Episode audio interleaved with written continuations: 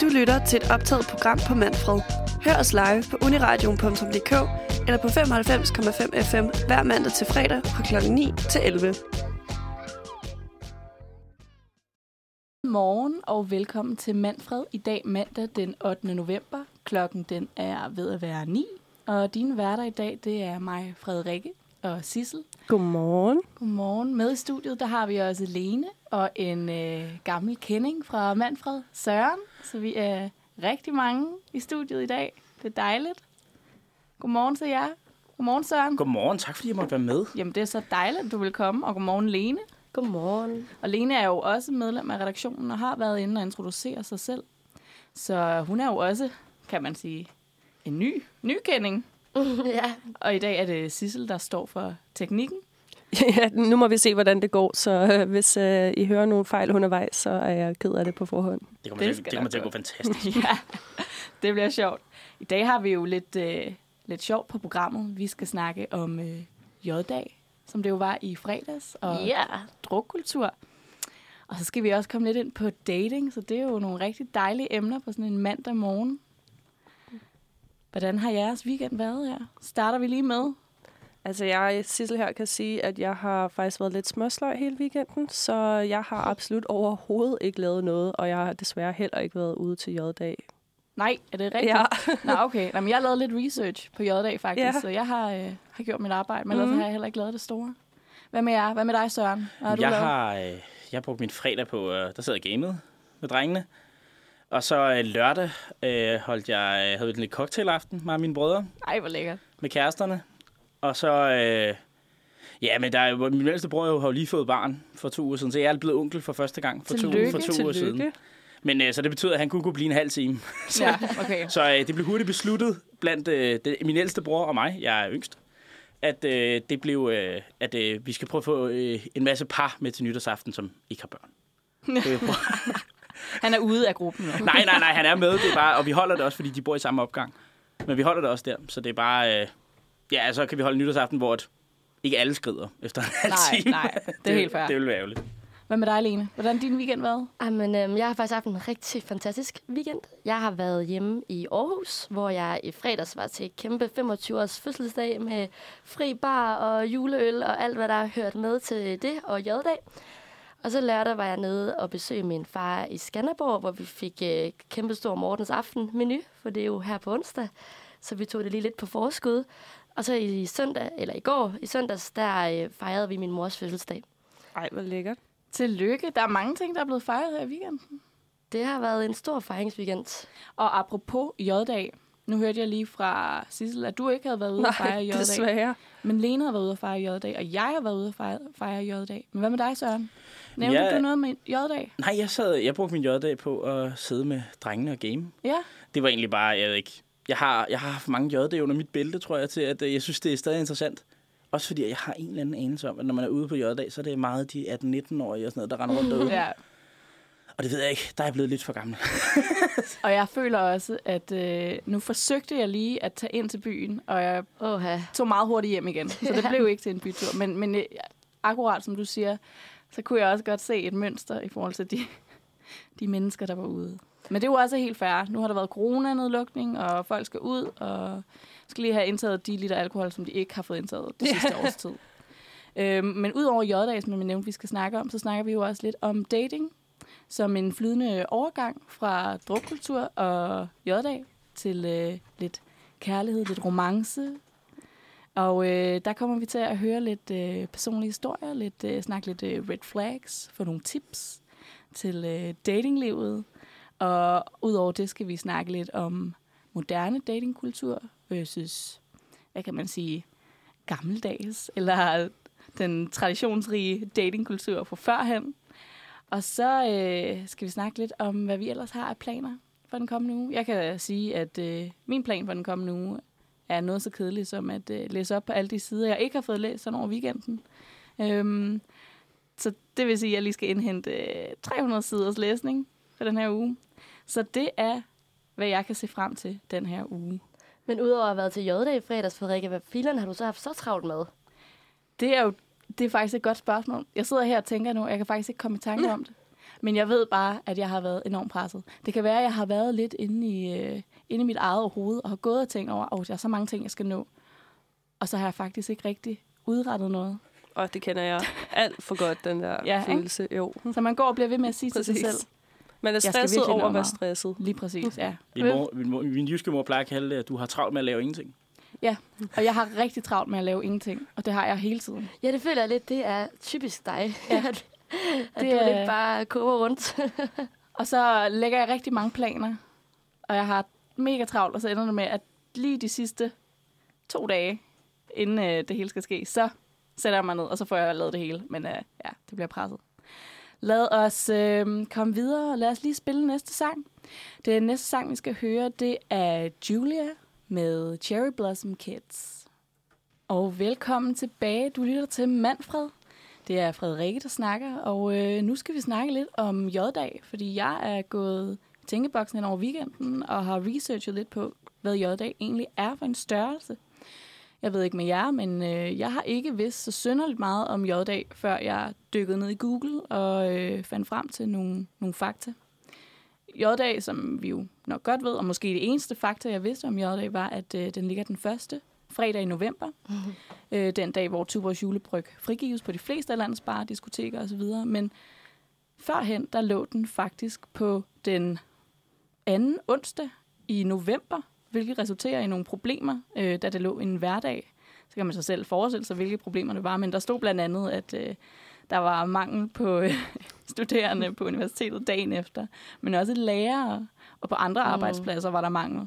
Øhm, Det er jo også et typisk eksempel på drukkulturen i Danmark, ja. fordi nu er jeg jo fra Aarhus, og min far bor i Skanderborg, og der har man simpelthen valgt at ud, eller rykke sommerferiestarten for gymnasierne, fordi man simpelthen oplevede, at den første uge, der kom der ikke nogen i skole, fordi Smukfest jo altid ligger den Nå, første uge, eller anden uge i august. ja, ja, Så det er typisk Danmark. Vi rykker skolerne og rykker det hele alt efter, hvornår at der skal drikkes. Ja, der er helt sikkert nogle Vi tilpasser os efter alkoholen, kan man næsten sige. Ikke? Øhm, J-dag blev for første gang introduceret af Tuborg i 1990. Det er altså 31 år siden i år. Men øh, på trods af, at den har nogle år på banen, så er det altså en forholdsvis ny tradition. Den øh, kan trække nogle tråde til for eksempel en tradition som morsdag og farsdag. Øhm, nogle traditioner, der er blevet indledt af forretningslivet. Hmm. Det skaber god profit at have sådan en dag, hvor at, øh, alle er enige om, at øh, vi skal fejre lancering af, af den, her, den her julebryg. Øhm, og jeg nævnte før, at øh, det var anden onsdag i måneden, det startede med at være, og det var helt frem til 1999. Så det var altså nogle år, hvor at, øh, man måtte finde sig i de her problemer, øh, med enten at der ikke mødte nogen op, eller folk mødte fulde op i skole. Men man kan så sige, at det tror jeg stadig, der er rigtig mange, der gør. Og det, er så ikke, det har så ikke noget med JD at gøre. Det er så lille fredag, ikke? Altså torsdag. øhm, Nå, det er det lille fredag er. ja, ja, ja.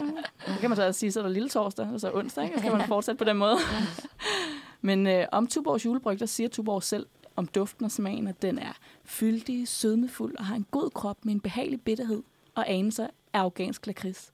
Og der bed jeg mærke i afghansk lakrids, fordi det tror jeg ikke, at jeg har smagt. Og jeg ved ikke, hvor mange, der har smagt afghansk lakrids. Har du, Sissel, smagt Nej, afghansk det lyder lakrids? også meget specifikt, når du siger afghansk lakrids. Lige Nej, det, præcis. si- det siger mig ikke umiddelbart noget. Jeg bed meget mærke i det, fordi jeg tænkte, det var øh, underligt specifikt. Især Ja. fordi jeg tænker, jeg tror, at folk har svært ved at forestille sig den her smag, når de læser den.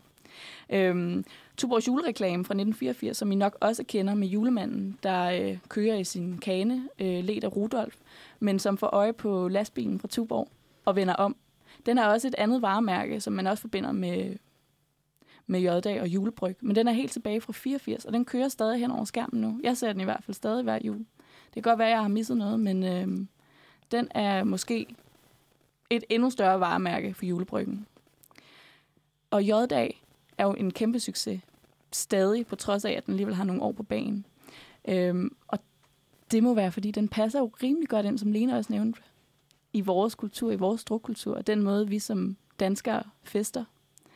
Det er en anledning til at drikke, og øh, Tuborg har jo formået at samle hele nationen under én begivenhed. Ja, men altså helt sikkert, danskere behøver ikke meget mere end en, en god grund. Ikke engang en god grund. Som regel bare en grund til at, at tage ud og feste og drikke sammen. Så Men det var alligevel lidt vildt, at, øh, at vi sammen, bliver samlet under en begivenhed, der handler om at drikke. Og jeg tror, Søren, øh, at, at du, drikker du? Skal jeg lige høre? Ej, jeg drikker hæftigt.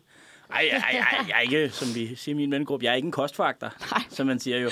Men øh, ej, det, jeg sad bare lige og tænkte på, det, jeg fik jo den der minder op i fredags på Facebook. Ja. Og der viser sig, at JD lå på samme dag øh, for 10 år siden, Nå. da jeg gik i første G. Oh, shit. Nå, og sjovt. Okay, ja, jamen, jeg og, forestiller mig... Og jeg havde stjålet et vejskilt, og øh, jeg tror også, jeg har taget, jeg har også taget et billede sammen med en julemand, der lå og brækkede sig i rendestenen, en der var klædt ud i julemandskostyme. Har jeg også taget et billede sammen med. Så det, Okay. det, det mindede Facebook mig lige om min, øh, min gloværdige ungdom. skønt. Tak, Facebook. tak Facebook, ja. Det lyder bare som om, du havde en vildere J-dag for 10 år siden, end du havde øh, Ja, det, det, altså, generelt synes jeg egentlig, at festerne nogle gange er blevet tammere. Men det er, fordi alle har fået... Al... Jeg ved ikke, jeg, har, jeg laver også frivillig arbejde med udviklingsstudenter. Og øh, der har vi også nogle ret vilde fester. Men der har vi øh, regler om, at vi konfiskerer mobiler inden festerne. Nå, Ej, okay. hvor fedt. Øh, faktisk, det er ikke engang så meget, fordi folk sidder på mobilerne. Det er mere bare, så øh, der ikke bliver optaget noget. Ja. Og det er generelt bare ting, jeg har opfattet, sådan, at siden man har begyndt at kunne tage billeder og optage ting, er festerne bare blevet dårligere. Fordi folk ikke tænker, okay, nu gør jeg et eller andet fuldstændig sindssygt. Og det eneste, folk kan gøre, det er, at de kan berette om det. Der er ikke nogen, der kan vise et billede af det eller noget. Så det er sådan egentlig... Det, det, det synes jeg bare er en god øh, ting. Også, man, kan, man kan også prøve det, hvis man holder fest derhjemme, og så lige sige, hey, nu smider vi lige øh, alle mobilerne i en kurv ind på mit værelse. Og så øh, fyrer vi festen på, øh, på gammeldags manér. Det er faktisk ret fedt. Det er faktisk en helt vildt fed idé. Øh, det havde jeg faktisk ikke tænkt på selv, men også altså, i forhold til sådan at, at kunne beskytte nogle af dem, der er til festen. Fordi jeg, jeg, jeg kender selv til det. Det kan godt være, at jeg nogle gange har fået lidt for meget drikke, og så lige er ekstra festlig, ikke? Og det er måske ikke noget, jeg nødvendigvis gider at se på dagen efter, hvis nogen har taget en video, selvom det kan være festligt, ikke? Men altså, det er det. federe ikke... Bare så der er ikke nogen, der holder sig tilbage. Ja, lige det præcis. er øh, i den her performance-kultur. Det er en skide god idé. Men så kan du ikke få midterne 10 år efter, når du har stjålet Nej, det er rigtigt. Men det det er er jeg også meget glad for. Mange af de ting, jeg har været med til, er jeg fandme glad for, at jeg har taget billeder af. Men noget af det er også lidt sjovt. Ej, jeg holder da op. Det er gode minder. Ja, det er det. Men nu har vi snakket lidt om J-dag, og vi er blevet lidt klogere på, hvad J-dag egentlig er for en størrelse. Nu skal vi høre Du er en bølge med fugleflugten. Og velkommen tilbage til Manfred. Nu skal vi snakke om vores lidt mere personlige og sjove historier med øh, at gå i byen her i... Altså min kommer i hvert fald til at handle om Danmark. Det ved jeg selvfølgelig ikke, om I andres gør, men jeg har nemlig en meget sjov historie, som nok også fortæller lidt om den danske drukkultur. Jeg havde øh, min søde veninde på besøg her i sommer, og hun er fra Kanada, og jeg vil så lige sige, hun kan altså godt drikke, men hun kan bare ikke drikke som en dansker. Det, øh, det fik jeg virkelig bevis, så jeg havde tænkt, at hun skulle ud og prøve noget traditionelt dansk mad. Vi skulle på guldkrogen og få stegt flæsk med persillesauce og tarteletter. Og jeg tænker, at det her det er jo en restaurant, men vi skal jo lige have lidt at drikke først, ikke? Som, man jo, som man jo gør i Danmark. Så vi tager hjem til min veninde, vi får et par drinks og nogle shots, og jeg tænker, det er fint, fordi nu skal vi bare ind og spise en masse tung mad. Jeg ved ikke, om I andre her i studiet har været på guldkrogen. Nej, men er det øh, ham Umut? Lige er det, det er præcis. sted? Ja, Lige jamen, Så præcis. øh, kender jeg det af omtale, Ja, må jeg sige. og jeg tænkte, at det er jo, en, det er jo sådan en, en god restaurant, hvor man sætter sig ned, men det var det overhovedet ikke. Altså, det var ligesom at være på natklub, hvor man fik øh, stegt flæsk med persillesauce. Så da vi kommer ind, får vi bare endnu flere shots, og vi får Fanny Branca, og der kommer ølbong, og jeg, altså, jeg er i chok. Det havde jeg slet ikke regnet med. Men er det fredagsserveringen, I var til?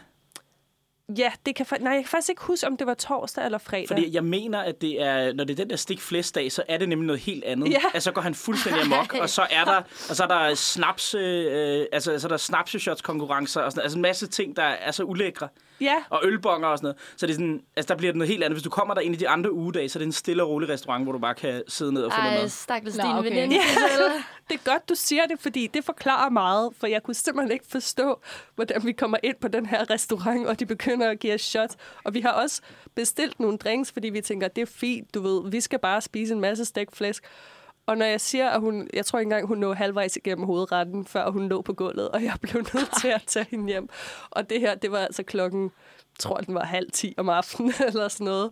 Det var, det var rimelig, jeg tror, et sted var jeg skuffet over, at hun ikke fik lov at smage øh, stegt flæsk med persillesauce, men øh, på den anden side, så skulle hun også bare hjem. Og det sjove ved aften var også hendes mange navne for den danske mad, blandt andet uh, tarteletter, som hun kaldte chicken muffin.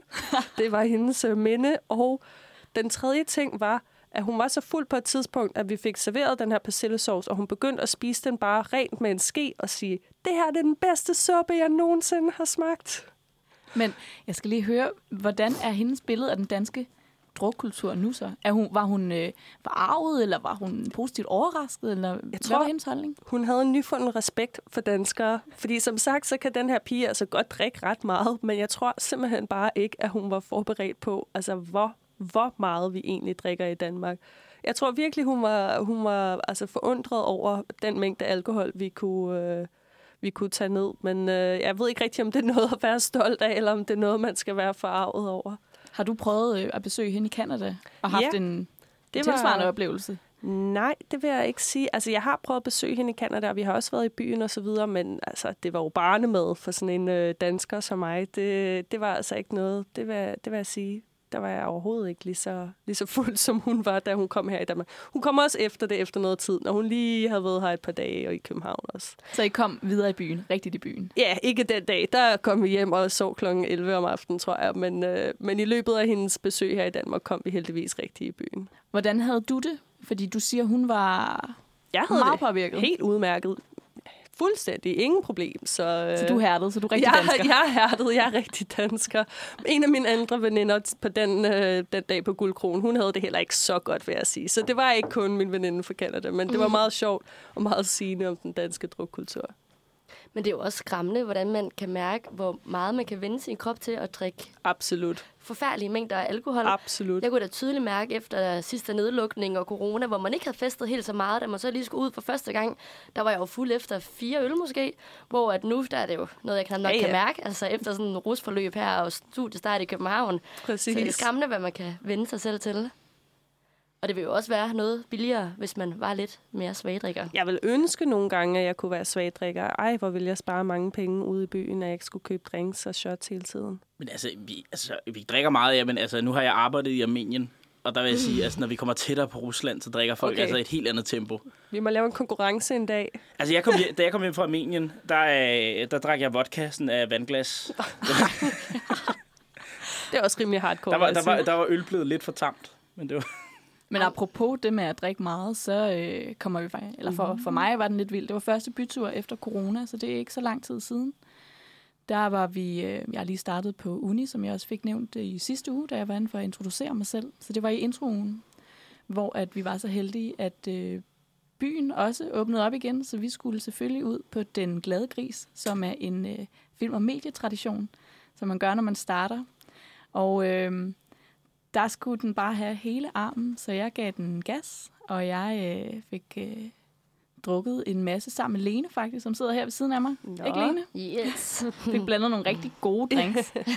men, øh, men det vilde er, at øh, jeg fik brugt lige øh, omkring 1700 kroner, Oh my god. og det var ikke til mig selv. Jeg var rigtig gavmild den dag, så man kan så sige, at det har måske været en... Øh, Ja, jeg siger mange tak. Jamen, hvis jeg husker helt rigtigt, og det er ikke så meget, jeg husker for den aften, men jeg husker, at du også var rimelig godt kørende den aften, Lene. Øh, så jeg tænker også, at jeg har været øh, ja, rundhåndet i forhold til at øh, give ud til dig. Der var gode shots på bordet. Og jeg, øh, jeg havde en lang aften. Jeg havde en sådan lang aften, at jeg måtte øh, tage en lur øh, på vej hjem. Det gjorde jeg lige på, øh, på jorden ude foran den glade gris. Det var en kort lur, men det var en lille lur. Og det har jeg også fået bekræftet. Jeg har lige set et billede af det. Øhm, heldigvis ikke et så ydmy- ydmygende billede, men øh, jeg ligger i hvert fald og sover på jorden. Men jeg kom hurtigt op igen, og så hjem igen. Men øh, apropos det, som Søren snakkede om tidligere, øh, hvor han nævnte, at han til de fester, hvor han er frivillig til, der får de fjernet deres telefoner, der tænkte jeg, at den aften kunne det måske være rart, at der ikke var nogen, der havde haft en telefon til at tage et billede af mig.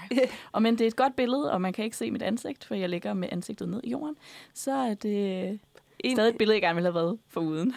Så længe man ikke kan se ansigtet, så er der ikke nogen, der behøver at vide det der. Præcis. Jeg blev faktisk i tvivl om, var det overhovedet mig? Jeg kan ikke huske det. så kan du stadig stille op til Folketinget. Men Søren, har du nogle, øh, nogle vilde byturs erindringer? Ja, altså den, der jeg lige kommer på, som altid er min sådan, højdepunkt, det var, jeg gik, der var, jeg har lige afsluttet 2G, og så var der, øh, så var der EM i 2012. Og første kamp, der slog Danmark Holland 1-0, og vi var totalt ikke favoritter. Og så slog vi, og så gik, eksploderede byen. Og så øh, var vi på Sukkerbæren, Sukkerbæren. som ikke eksisterer længere. Ja, jeg Nej, kender okay. godt sukker. Ja. Sukkerbæren. Jeg ved ikke, om den er genopstået, men ikke, i samme lokaler. Der ligger et eller andet andet, sådan noget hip noget nu. Okay. Øh, men, der, men det var sådan 150 kroner indgang øh, fri bar. Okay, det, vildt ja, koncept. så jeg blev så voldstiv. Jeg havde ikke spist noget den dag. Så jeg blev så voldstiv, at øh, jeg, jeg tror klokken 6 om aftenen eller sådan noget, eller 6 om morgenen er det jo, øh, falder i søvn ude på Sukkerbærens lokum. Øh, vågner op, finder ud af, at jeg har brækket mig på min egen bukser, mens jeg har siddet på lokummet. Nej. Øhm, der er ikke flere tilbage. Jeg blev vækket af, at øh, sikkerhedsvagten banker døren op og siger, at jeg skal skride. Så går jeg ned, og så står der en garderobedame tilbage. Der hænger en jakke. Og jeg selvfølgelig mistet mit nummer jo, ikke? Og så siger hun, ja, har du et nummer? Så jeg siger, der er et, hvis jakke tror du ellers, det er? og så, tager, så får jeg jakken, og så går jeg ud, og så øh, står min øh, cykel over skuespilhuset. Men jeg kan ikke cykle på den, da jeg ankommer. Der må klokken vel, jeg ved ikke, solen er jo stået op på det tidspunkt. Oh my god. Og så øh, tager jeg, finder jeg en lille gård, som jeg lige tager en lur i over skuespilhuset. Der er noget med de lurer der, når man er Ja. fuld i offentligheden. Præcis, ja, så øh, ja, ja, det er det. Og så øh, tager jeg en lur der, og så vågner jeg op, og så kan jeg lige stå, sidde på cyklen, tror jeg. Det kan jeg ikke, jeg kan holde balancen. Så øh, jeg vælger at trække den hjem øh, over til Islands Brygge, hvor jeg bor på det tidspunkt med mine forældre. Og så øh, går jeg ind, og så øh, er jeg åbenbart kæmpet mig hen til toilettet. Og så finder min far mig, og tror, jeg er død, eller sådan noget. og så, øh, lægger, så øh, guider han mig ind i seng. Og så øh, falder jeg i søvn, og så vågner jeg næste dag. Og så vågner jeg, og jeg kan huske, det var en onsdag, og så vågner jeg op og tror, det er torsdag, men det er jo fredag, fordi jeg har mistet en hel dag. Så øh, det, det er det sygeste, jeg nogensinde har lavet. Jeg skal lige høre, du vågner op og tror, du er to dage længere tilbage, end du er, eller hvor... Nej, jeg går op og tror, jeg er en dag længere tilbage. end jer. Jeg tror godt, at Okay. vågner op og tror, det er torsdag, og så er det fredag. Okay, ja, det lyder som en vild historie. Men det er jo også, det er nogle år siden nu. Ah, det var, i, det var i, øh, som sagt, da jeg lige sluttede 2G. Er du, er du vokset fra den tid, føler du? Eller kunne du, er, har du haft nogle lignende oplevelser her inden for de senere år? Ikke siden. Mm. Øh, jeg har været meget fuld, men man er bare blevet mere voksen, tror jeg. Ja. Også til festerne. Altså, jeg tror, øh, at nu går jeg ikke så meget i byen længere. Altså, de, jeg synes, det er lidt, det er også fordi, at sådan med alderen, hvem der er der, altså at tage på Goddersgade eller sådan noget, folk er simpelthen for unge. Ja, altså, jeg er, syv, jeg er 27 nu, fylder 28 om ikke så lang tid. Og det er sådan, det ved jeg ikke, øh, at sidde og snakke med en 18-19-årig pige, der er bare ikke så meget mere at snakke om. De er ikke, jeg tror ikke, det er fordi, at 18-årige piger har ændret sig. Jeg tror bare, det er fordi, at jeg er blevet ældre. Du er blevet ældre. Du er kommet videre. Det tror jeg, ja. Lene, du var jo lige hjemme i Aarhus. Ja, Og jeg forestiller mig, at du også har nogle vilde byturshistorier. Om ikke andet fra Aarhus, men måske også endda fra København her inden for den i- seneste stykke tid. Jo, altså først så vil jeg lige starte med at sige, at nu var jeg jo til J-dag i fredags, som også var en 25-års fødselsdag. Og han havde øh, min gode ven Jakob inviteret omkring 50-60 mennesker, eller vi var 50-60 mennesker, der kom, tror jeg det var. Og han var så sød, at han havde lavet fri bar. Og det er man altså godt nok farligt, og det er altså sjældent, at jeg får lov til at slå mig løs i en fri bar. Men det, der så var det aller værste, det var, at fordi at det nu var J-dag, så var temaet, at alle skulle have hvidt tøj på, for sneen falder jo på J-dag. Så øhm, mine bukser, da jeg vågnede morgen efter, de var bare smurt ind i jord og mudder og alkohol, og min hvide trøje, og det hele røg bare i en kæmpe spand med masser af klor, og så ligger det stadigvæk, og jeg håber på, at det kan fikses, men jeg tror vist, at den fest kostede et par bukser og en trøje. Så det vil jeg sige, at det var mega fedt, og alle så sygt nice ud med det hvide tøj. Men hvid fest i november er altså farligt, når folk så også bliver ude at ryge, og der lige regner lidt, og der kommer lidt mudder med ind igen. Så er det altså lidt irriterende. Men ja, det var helt vildt sjovt. Og jeg kom lige til at tænke på, da øhm, Søren fortalte om det der med, at man nogle gange kan blive lidt forvirret, når man er fuld, at nu hiver jeg så godt nok min veninde med ned her i øh, fedtefadet, men vi havde engang været til en fest, og hun var blevet rigtig fuld. Og hun forstod ingenting af, hvor hun var, og hun ville tage en bus hjem, og vi var sådan, ej, ej, det kan du ikke, fordi vi gik i gymnasiet i Aarhus, og jeg boede inde i Aarhus, men der kom jo nogen ude fra øh, de små byer ude omkring Aarhus, og hun var ude fra omkring noget, der hedder Hinderup. Øhm, så hun påstod, hun kunne tage en bus hjem, og vi blev ved med at sige, ej, ej, det kan du ikke. Og vi fik så ringet efter hendes far, og han kom, og vi fik sat hende ind i bilen. Og da de, da de så har kørt i en 20 minutters tid, og de er tæt på at være hjemme, så kigger hun op på ham, og så siger hun, Nå, hvor meget koster den her tur så? Og faren siger, faren siger, jamen hvad mener du? Jamen, man skal vel betale, når man kører i taxa. Ja, altså, er det en rigtig jysk far? En rigtig jysk far havde taget pengene. Ja, det er rigtigt. det er rigtigt. altså, øh, og det var så, vi grinede meget af det om mandagen, da vi alle sammen kom i skole. Hun ikke engang havde fattet, at det var hendes far, der kom og hentede hende, og hun troede, hun sad i en taxa. det var virkelig, virkelig sødt. Men jeg synes heldigvis også, der er mange søde historier fra øh, byture, hvor folk Altså, fordi det var jo meget venligt af hende, at hun bare gerne vil betale for den her tur hjem. Ja, enig. Jamen, jeg, jeg har da også flest positive oplevelser, og jeg vil da også sige, at øh, den, øh, den vilde byturshistorie, jeg har haft, den, øh, den er da sikkert rimelig standard for mange, kunne jeg forestille sig. Det der med lige at tage en lille lur. Det ved jeg ikke. Lekser. Er det Jeg har ikke taget nogen lur øh, ude på asfalten, men Ej, altså, vil det er sige, også bare... Måske lur og lur. Jeg kan, huske, jeg kan huske, jeg havde det rigtig varmt, og så skulle jeg lige ned. Ja, ja. Og så lagde jeg lige ansigtet ned på jorden, ja, ja. det var, det var koldt. Og det var, det var jo ret varmt der i, øh, i september. Øh, overraskende varmt. Øhm, så jeg, jeg, den er faktisk undskyld. Jeg skulle lige ned og mærke, og så lukkede jeg lige øjnene, og det var faktisk ret dejligt. Og så rejste jeg mig op igen, og så kom jeg videre. Ej, jeg Øhm. havde også en periode hjemme i Aarhus, da jeg gik i gymnasiet, hvor jeg havde en tendens til at falde i søvn ude på toiletterne rundt omkring i byen. Og i starten, der vidste mine veninder jo ikke, at det var det, der skete, så jeg kan huske, at jeg havde været væk i nogle timer, og de havde rendt rundt og let efter mig overalt. Og så det sidst fandt de mig liggende inde på det her toilet inde på øh, Iris midt inde i Aarhus, og så havde de bare sådan for helvede alene. Men så fandt vi lidt ud af, at det var åbenbart bare lidt en ting, så nu vidste de, at fremover, når jeg var væk, så skulle de bare kigge på alle toiletterne, og så fandt de mig til sidst. men det er jeg heldigvis også vokset fra. Men det er jo det der med alkohol, at man bliver så træt, og man skal lige powernap, og så kan man være i gang igen. Ja, lige præcis. Det, det, det gør en abnormt træt, og jeg, det var også derfor, jeg ikke kom videre i, øh, i fredags, hvor jeg ellers havde tænkt mig, at jeg skulle ud på J-dag, men så kunne jeg godt mærke, at jeg kom ind til byen, og så tænkte jeg, at jeg vil faktisk hellere hjem og sove. Men øh, lige om lidt, så skal vi have en lille quiz, der handler om øh, drukkultur og alkoholkultur i Danmark. Men øh, først så skal vi lige have en lille sang. Vi skal have Like Nothing's Wrong med MP Oxford. God morgen. Du lytter til Manfred. Klokken er 9.38. Dine værter her til morgen, det er Sissel og Frederikke, mig. Og vi øh, har Søren og Lene med i studiet, og vi skal til at quizze lidt. Vi skal snakke lidt om, øh, vi har snakket lidt om alkohol, så vi skal have en lille quiz om alkohol og drukkultur. Jeg har lavet en øh, lille quiz til jer. Uh. Ja, jeg var, jeg var heller ikke så klog på øh, drukkultur før, men øh, jeg har da godt nok fået nogle overraskende tal og fakta at vide. Åh oh, nej. Er I klar? Ja. Søren er klar. Lene, du er klar. Sissel, er du klar? Søren er altid klar. Altid, altid. Vi har snakket meget om øh, J-dag. Nu bevæger vi os lidt videre til at snakke om sådan en bredere alkoholkultur i Danmark. Det kan også være, der kommer nogle lidt øh, voldsomme facts på bordet, men øh, det tror jeg, vi er klar til her til morgen. Vi starter let ud. Det første spørgsmål er, hvor mange procent af gymnasieelever i hovedstadsområdet drikker mere end 14, det er 14 genstande, det er højrisikogrænsen for kvinder, eller 21 genstande, som er højrisikogrænsen for mænd. Så hvor mange procent af gymnasieelever i hovedstadsområdet drikker mere end øh, det her antal genstande om ugen? Er det højt tættest på vinder, eller? Ja, Altså, jeg er helt overrasket over, at der er så stor forskel på højrisikogrænsen for kvinder og mænd. Det er fordi, at I har øh, mindre vand i jeres krop, så der er mindre for tynd med. Og det Fordi- ved man jo godt, at drenge, okay. men jeg synes godt nok, det er meget fra Det- 14 ja til det, er, 21. det er ret vildt. Jeg blev også ret overrasket. Men det er fordi, I har mindre vand, fordi at der er mere, altså kvinder har mere fedt i kroppen. Altså generelt, altså sådan på average. Fordi ja, det er jo altid noget med børn og sådan noget. Mm. Men ja, øh, men ja, det er derfor, I kan tåle mindre. Men altså, nu skal jeg heller ikke stå og tale om det. Jeg vil sige, øh, jeg tror, det er lige under halvdelen. Jeg tror, det er 45 procent. Du siger 45 procent, Ja. Søren siger 45 procent. Hvad siger du, Sissel? Ja, nu skal jeg jo være lidt taktisk, ikke?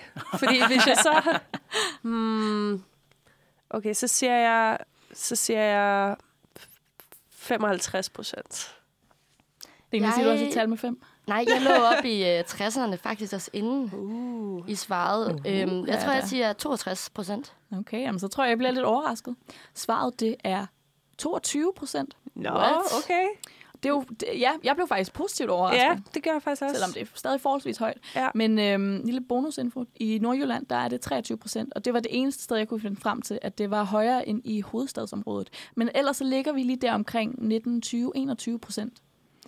Og øh, ja, så Det er lidt imponerende, når man husker tilbage på sine egne gymnasietider, hvor Ja. jeg følte, at jeg var derude i byen hver fredag. Og lørdag. Men det var der altså, det er så også færre, der var det. Altså, jeg tror også, der er færre muligheder. Nu ved jeg, nu er jeg selv vokset op lige ude for København. Og altså bare i øh, Egedal derude ved Stenløse og Væksø og sådan noget, så var, så var der gymnasiefesterne, og så var der fest i weekenden. Og det var ikke altid, der var fest i weekenden. Så sådan over et average, der var man jo ikke i byen hver weekend. Eller hver uge. Så det er sådan, så over det gennemsnit, tror jeg godt, at man kan, mm. at, det, at det kan, at det der, det er rigtigt. Altså, Ja, Men det kommer er selvfølgelig også meget an på alder, fordi nu blev jeg 18 år i første G. Så jeg var en af de helt klart første, der var ude i byen hver eneste weekend. Hvor der var jo nogle i min klasse, der først blev 18 i 3. G. Ja. Så de kunne jo overhovedet ikke feste med hver weekend, fordi Nej. de, kunne ikke komme ind nogen steder. Nej, nej, præcis. Så det er selvfølgelig også, øh, det glemmer jeg jo nok, men at jeg selv blev 18 ret tidligt, så derfor Ja. ja. fyldte byture meget i min gymnasietid. Ja, og jeg var, jeg var 15, da jeg startede i første G, så der var Nej, din lille lort. så, så jeg måtte lige øh, vente lidt. Men øh, hvem var det, der sagde, var der en, der sagde 45 procent? Det var mig. Det var Søren. Jamen, ved du hvad, du var tættest på, og men Ja, øh, ja. meget langt væk stadig. Men altså, det var kun positivt. Det var kun positivt, at vi er så langt nede. Øhm, Så point til Søren. point ja, til Søren. altid. Et point til Søren. Jeg holder lige øh, øje med stillingen her. Og øh, vi skal ofte høre på, at vi som danske unge har et stort alkoholforbrug. Men ifølge Sundhedsstyrelsen, hvor mange procent af danske 15-årige har så drukket sig fulde inden for den seneste måned? Og det er altså 15-årige. Hvor mange procent har drukket sig fulde inden for den seneste måned? Ja, godt spørgsmål. Nu skal man jo passe på, at man ikke laver den samme fejl som før, Ja. og overvurdere det.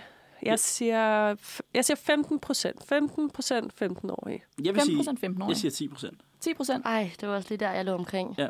Hvad siger du, Fordi Lene? jeg vil sige, hvis det var... Hvad var det, vi sagde? Hvor mange procent var det før ved gymnasieelever? Det var 22 procent. Og der, som jeg selv lige sagde, var der jo, er der jo helt op til 18, 19, 20-årige, og hvis det kun er 15-årige, men jeg tror, så... Jeg, jeg er nederen nu, Søren, og så siger jeg 9 procent. siger 9 så jeg ligger bare lige under Søren. Så Lene, det var 9 procent. Sissel, det var 15. 15. Og Søren, det var 10 procent. Det rigtige svar, det er 32 procent. Ja. Ja. Oh, det var Det alligevel er- uventet. Mere end gymnasierne. Ja, jeg blev faktisk også... Det er også en anden statistik, ikke? Ja, det er Altså, det er jo rigtigt. det, Det er der med, rigtigt. har du været fuld inden for den seneste måned, ja. eller drikker du over 21 genstande om ugen? Ja, det er rigtigt. stadig. Men 15-årige. stadig, Jeg Ja, blev, det er jeg faktisk- blev øh, lidt chokeret. må jeg nok sige. Det europæiske gennemsnit er 13 procent. Øhm, og derudover Danskere. der har 37 procent af danske unge prøvet at drikke mere end seks genstande på en aften, hvor det europæiske gennemsnit er 20 procent. Så vi ligger altså en del over gennemsnittet her i den her statistik. Og i en rapport fra World Health Organization, WHO, fra 2020, der bliver det altså slået fast, at danske 15-årige, de er europamestre i druk. Så har vi i hvert fald en EM-titel der. Der, er altså, der er bare sådan noget, nu går jeg også over på samme tvær, der er bare noget med de der statistikker, som man heller ikke, som de ikke tager med. Både fordi, at grunden til, at det også kan være, at det er så højt i Danmark, det er også fordi, at vi er ekstremt gode til at rapportere det. Altså i Danmark Ja, har man så sikkert. meget statistik, og god statistik omkring det, at det har man ikke i andre lande. Jeg tror helt sikkert, at der også er nogle østeuropæiske lande, der kan, der kan være med i den der statistik. Helt sikkert. Men jeg kiggede også på nogle af de andre statistikker fra de andre lande, hvor jeg tænkte, mm, det her det virker lidt mærkeligt. Rusland. Men, øhm, men, men det var faktisk overraskende svært at finde, øh, finde facts til at lave sådan en quiz her, fordi så kiggede på forskellige statistikker fra forskellige år, hvor at, øh, det så varierer enormt meget. Men, øh, men jeg tænker, det, er måske, det passer måske nogenlunde. Og jeg blev i hvert fald overrasket over de her 32 procent af, øh, af danske 15-årige, der har drukket sig fuld inden for den seneste måned. Øhm, så jeg tror sørme, at øh, det er Sissel, der fik yes. et point her. Stadig langt fra, men det, er- det er også svært, når det er sådan en procent, man skal gætte Ja. i. Nu kommer der et spørgsmål med svarmuligheder her. Ui. Yndlingsspørgsmål. Hvor mange danskere har et stort forbrug af alkohol? Og når jeg siger stort forbrug, så er det sådan lige i midten. Man, man, man tænker på 3 grader forbrug. Der er sådan et almindeligt forbrug, og så er der stort forbrug, og så er der afhængighed. Svarmulighederne her, det er A. 550.000 danskere, B. 980.000 danskere, eller C. 860.000 danskere, der har et stort forbrug af alkohol. Jeg vil sige, uanset hvilken en, så er det godt nok også mange. Jeg tror, jeg prøver at sige, jeg tror, jeg prøver at sige C. C, Ja. som var 860.000. Det var den, der havde det, det, var det højeste, ikke? Nej, er faktisk det også var B. den næsthøjeste. Når B, B var højst. B er Jeg tror, jeg, faktisk- jeg tror, jeg går 980.000. med B. Jeg tror, folk undervurderer, hvor meget folk sidder og dagdrikker rødvin derhjemme. Ja, Jeg tror jeg ja. simpelthen, jeg går med B. Og jeg hopper med på en C sammen med Sissel. Yes. det var godt, du gjorde det, fordi C er også rigtigt. 860.000 danskere. Det er et utroligt højt tal. Og igen, som Søren også lige sagde, det er jo det er meget svært at måle. Ja, Jeg ved ikke helt, hvordan er vi kommer frem til det her tal. Men jeg fandt bare et tal og tænkte, det er et voldsomt tal. Det er nok en klassisk stikprøveundersøgelse med 1000 respondenter, siger Ja. jeg som samfundsfagstudent. Vi bevæger os lige hurtigt videre, for jeg har lige et sidste spørgsmål, som er måske det sjoveste spørgsmål, som øh, jeg kunne finde frem til her. Hvor mange liter målt i ren alkohol drikker voksne danskere om året? Og det er altså målt i ren alkohol. Jeg ved ikke, hvordan de kommer frem til det her, men nu tager vi den bare. A. 9,5 liter ren alkohol. B. 2,6 liter ren alkohol. Eller C. 16,1 liter ren alkohol. Det er et godt spørgsmål. Må jeg lige få dem igen? Ja. A. 9,5. B. 2,6. Eller C. 16,1. Jeg siger 9,5. 9,5. Sissel? Oh, det, er, det er svært, fordi det der to, det, er, det tror jeg er altså for lidt. Og ni, jeg ved det ikke. Ej, jeg siger 16. 16. Så vi går all in nu. Jeg, Lene? siger, jeg sad også og tænkte på 9. Det er 9,5 Åh. liter ren alkohol. I 2007 der var tallet på 12. Så der er faktisk sket en positiv udvikling her. Hvad der ligger til grund for det, det ved jeg ikke. Men ni, det er stadig også meget Det et er andet stadig sted. højt, jo. Ja, det er jo lige under en liter i måneden. Ja, præcis. Og med de her dejlige fakta om alkohol, så bevæger vi os videre til en øh, dejlig sang. I'm Done af Mina Okabe. Hej og velkommen tilbage til Manfred Mandag, hvor at det er mig, Sissel og Frederikke, der er din hverdag i dag. Nu skal vi lige blive lidt ved med det her alkoholkultur i Danmark, og vi skal snakke om, hvor meget det fylder først, fordi vi ved, hvor meget det fylder i vores sociale liv, men også, hvor socialt acceptabelt det er at være fuld eller drikke alkohol til forskellige øh, situationer og begivenheder. Først så kunne jeg godt tænke mig at høre jer andre om, synes I, det vil være socialt acceptabelt at drikke alkohol til en begravelse, for eksempel? Uha, ja. Jeg vil nok sige, at øh, jeg synes ikke, det vil passe så godt ind. Men jeg, jeg, jeg tror, det er sådan en meget generel holdning. Nu skal jeg selvfølgelig passe på. Nu skal vi lige høre, hvad de andre har at sige også. Men jeg, jeg føler ikke, at øh, det vil være særlig øh, respektfuldt at gøre. Jeg tror heller ikke, man er i et humør, hvor man måske nødvendigvis har lyst til at drikke sig fuld. Jeg kunne i hvert fald ikke forestille mig det. Men øh, man må da godt tage et lille glas vin eller en lille øl. Ja, jeg det ved er, jo, hvad siger I andre til det? det er jo sjovt, det hedder gravøl et eller Ja, lige andet præcis. sted. Ja. Man kan se, hvor, hvor dybt det ligger i Præcis. vores sprog.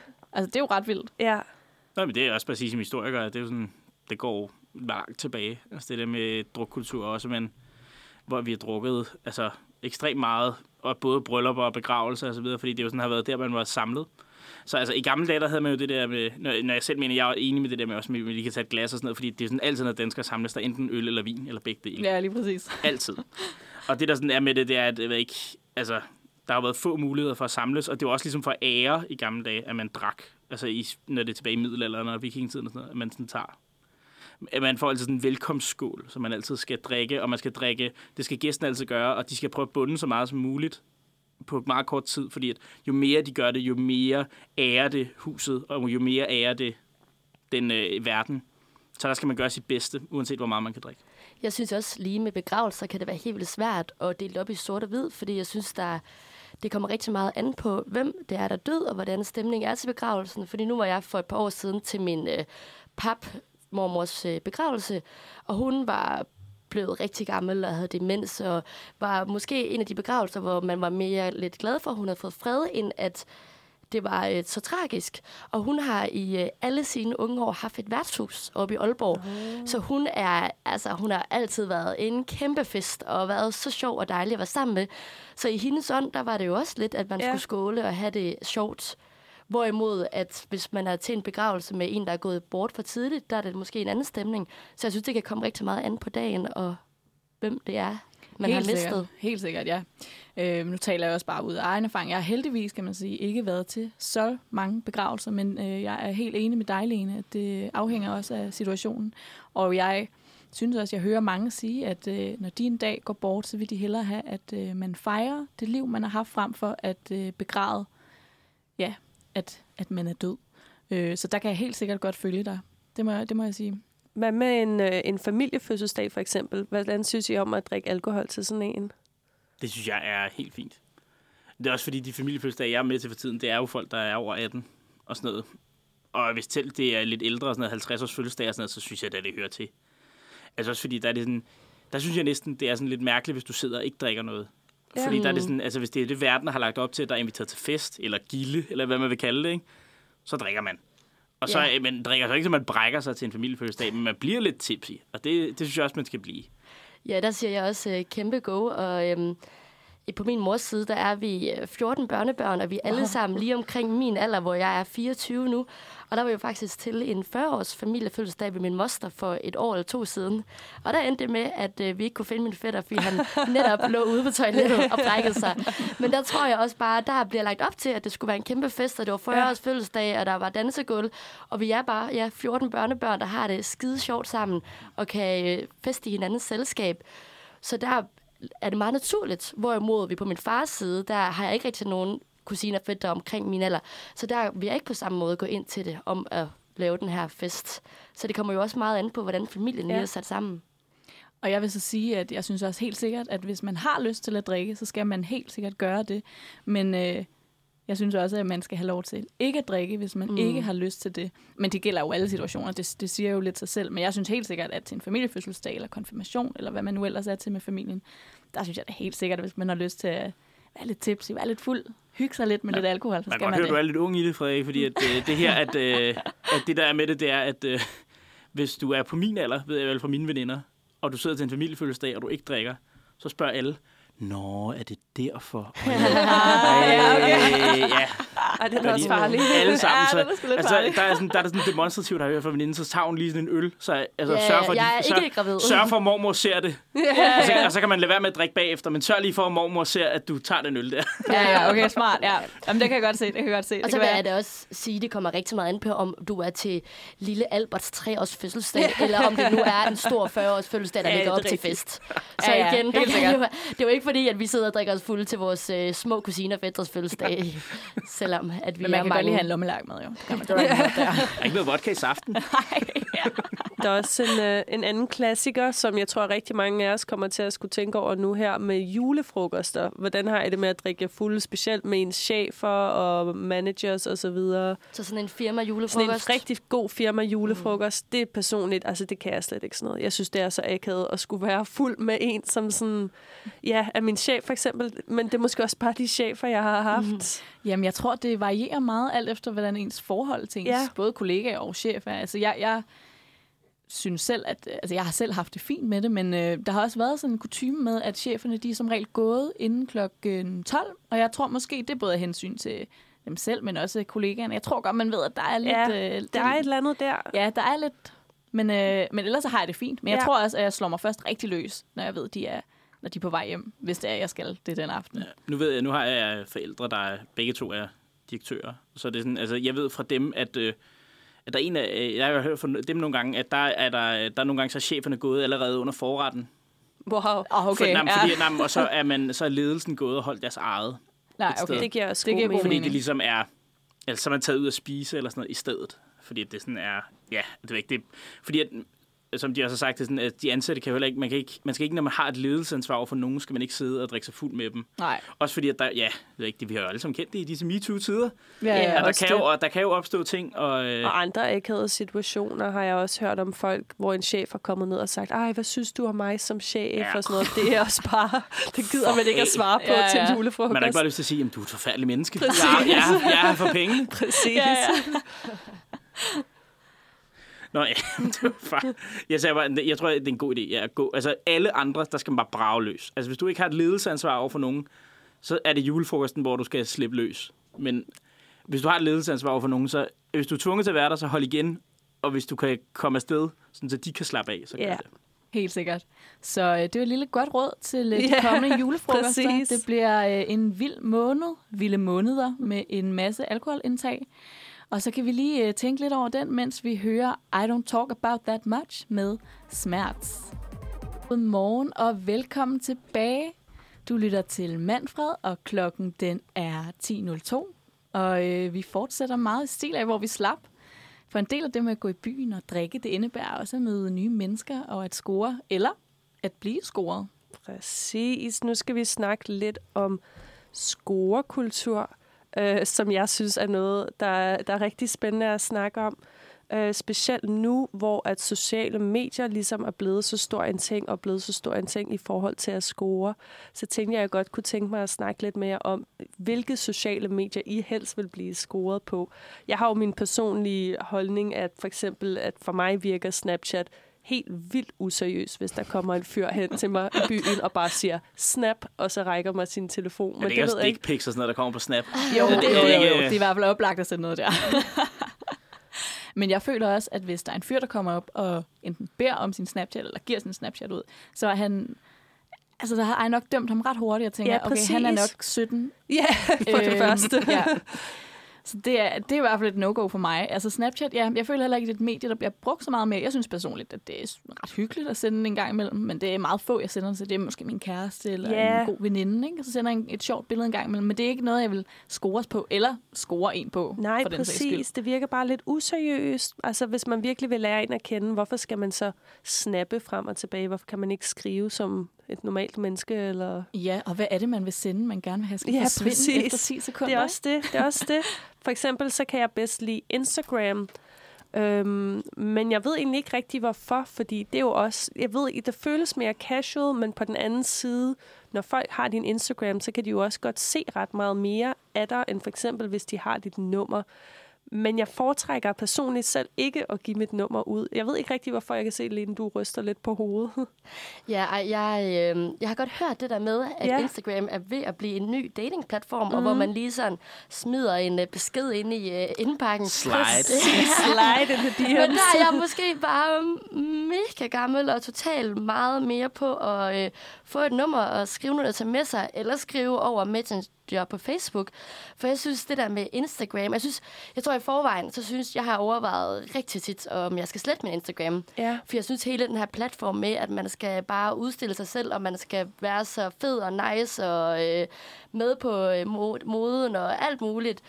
Og så føler jeg bare, at dem, der skriver til en på Instagram, at de er mega overfladiske, og de bare har kigget på mine billeder og tænkt, at hun ser sgu da nice ud, hende vil jeg gerne skrive til. Hvorimod jeg føler, hvis det er fordi, der er nogen, der gerne vil have mit nummer, eller giver mig deres nummer, så er det jo tit, fordi nogen, man har mødt et sted, og man faktisk har mødt dem i virkeligheden. Så jeg, vil, altså, jeg svarer ikke, hvis folk skriver til mig på Instagram. Men hvad nu, hvis du så mødte en sød før i byen, og han så spurgte om din Instagram? Så er det jo også en, lidt en måde for jer begge to, at måske også lære hinanden at kende på, at han kan ligesom se, okay, hvad har hun ellers lavet, eller du kan se, hvad han ellers har lavet. I måske kan finde ud af, at I har et eller andet til fælles gennem den her Instagram-profil. Ja, og det er jo selvfølgelig også, altså det er jo heller ikke, det vil jo også være fint nok, men jeg tror, jeg synes, at det ville være mere romantisk, hvis jeg fik hans nummer, og så kunne ja. jeg selv gå ind og stalke lidt på hans Instagram og se, hvad det gør. var. Lige en snage lidt. Men jeg tror bare, det der med at have deciderede samtaler inde i den her Instagram-indbakke, det troede jeg faktisk ikke var en ting. Det er kun der, hvor jeg nogle gange lige får tilsendt et meme fra mine venner, hvis der er et eller andet, der er sjovt.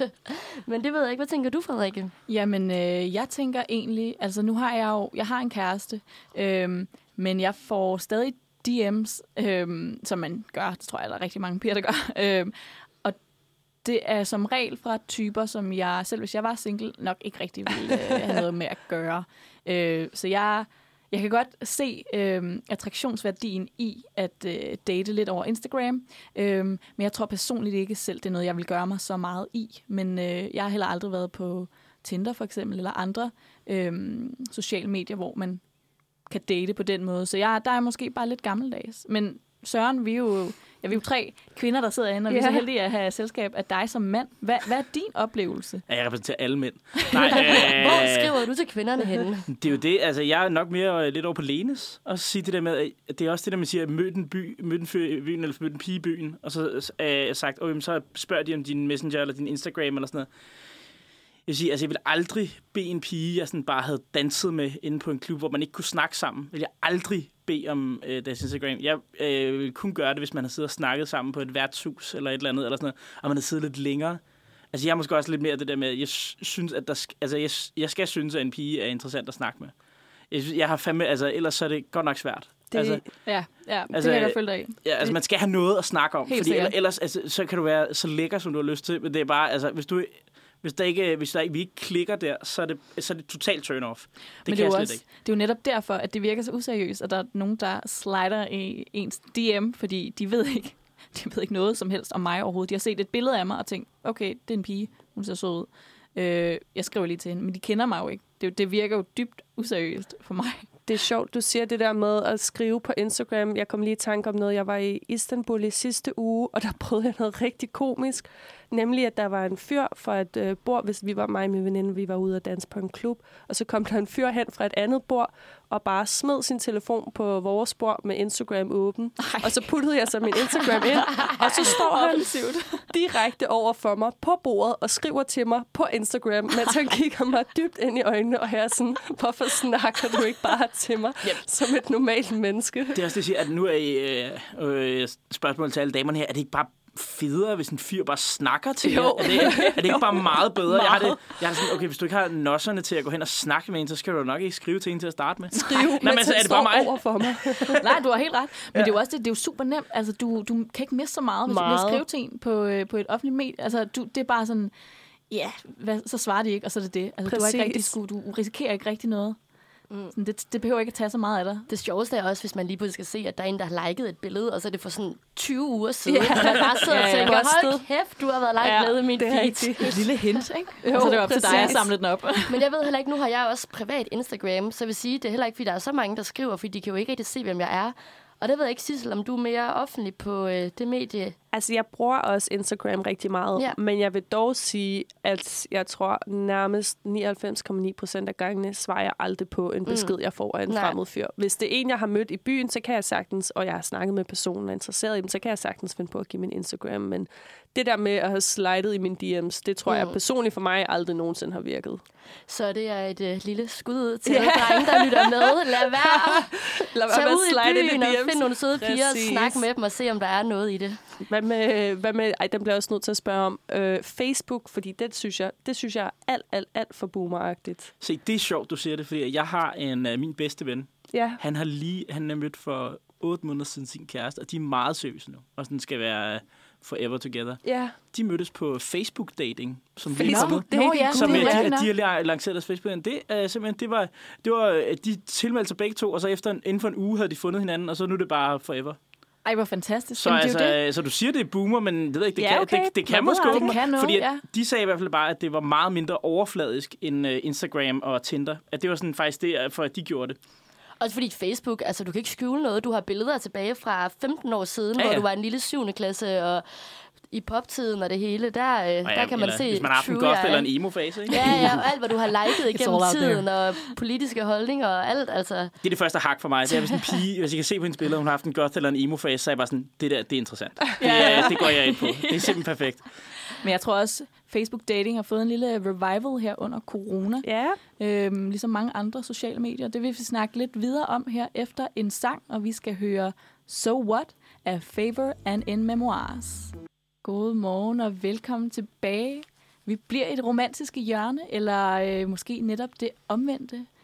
For øh, nu skal vi også snakke lidt om red flags i forhold til dates. Vi har snakket lidt om sociale medier før, og øh, hvis vi lige skal runde øh, den af, så blev vi vist enige om, at øh, ja, man kan godt date på sociale medier. Det, det Absolut. varierer lidt øh, fra person til person, men øh, herinde, der øh, tænker vi i hvert fald, at det kan sagtens lade sig gøre. Og, men det er måske lige ja, lidt useriøst nogle gange, men det kan, det, Det kan godt man lade sig gøre. aldrig, hvor man finder kærlighed. så hvis det er det, man gerne vil, så bliv ved. Ellers så vil vi stærkt opfordre til at øh, komme op og snakke med jeres udkårende i byen, eller hvor I nu møder den henne. Men øh, ja, red flags i forhold til at date. Altså, skal vi lige forklare hurtigt, hvad et øh, red flag er? Ja, altså et red flag, øh, det er ligesom noget, der ligesom sådan kan give et tegn om, at den her person, det er måske ikke en, der er værd at holde fast i. Altså, det kan godt være svært at spotte dem nogle gange, specielt når man er lidt øh, vild med personen, eller har et crush på personen, men det kan i hvert fald være et rigtig godt tegn om, at det her er ikke en person, der er værd at holde fast i. Så et totalt turn-off. Et, Et turn off, et turn-off, et no-go, et, Et no-go. red flag. Præcis, et rødt flag.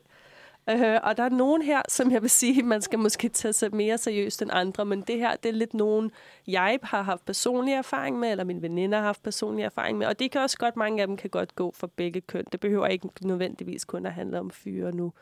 Men den første, og den her skal man ikke tage så seriøst, men pas nu på med at date en, der enten er skorpion eller tvilling i stjernetegn. Sidder der nogen herinde, der er skorpion eller tvilling? Nej, jeg er fisk. Nå, Okay. Det er os. Oh my. Men, men, Skønt. men så passer vi jo slet ikke sammen. Man må ikke være to fisk sammen, vel? Skal man Nej, ikke den er have- også godt lidt skal man, ikke, skal man ikke have et modstykke? Ej, Var, var I tre fisk, Anne? Vi er tre er fisk. tre fisk. Tre fisk og en jomfru. Og en jomfru. Okay, ja, ja. Det kan starten på en noget. joke. Ja, det er rigtigt. Meget, uh, Men pas på med skorpion eller tvilling. Bare lige pas lidt ekstra på, ikke? hvis det er, I finder ud af, at det er det. Og hvad med folk, der ikke kan lide hunde? Ja, det synes jeg altså også bare, det er et generelt red flag. Og jeg snakker ikke om folk, der er kattemennesker, eller folk, der foretrækker katte, eller er ligeglade med hunde. Men jeg snakker folk, der ikke, decideret ikke kan lide hunde.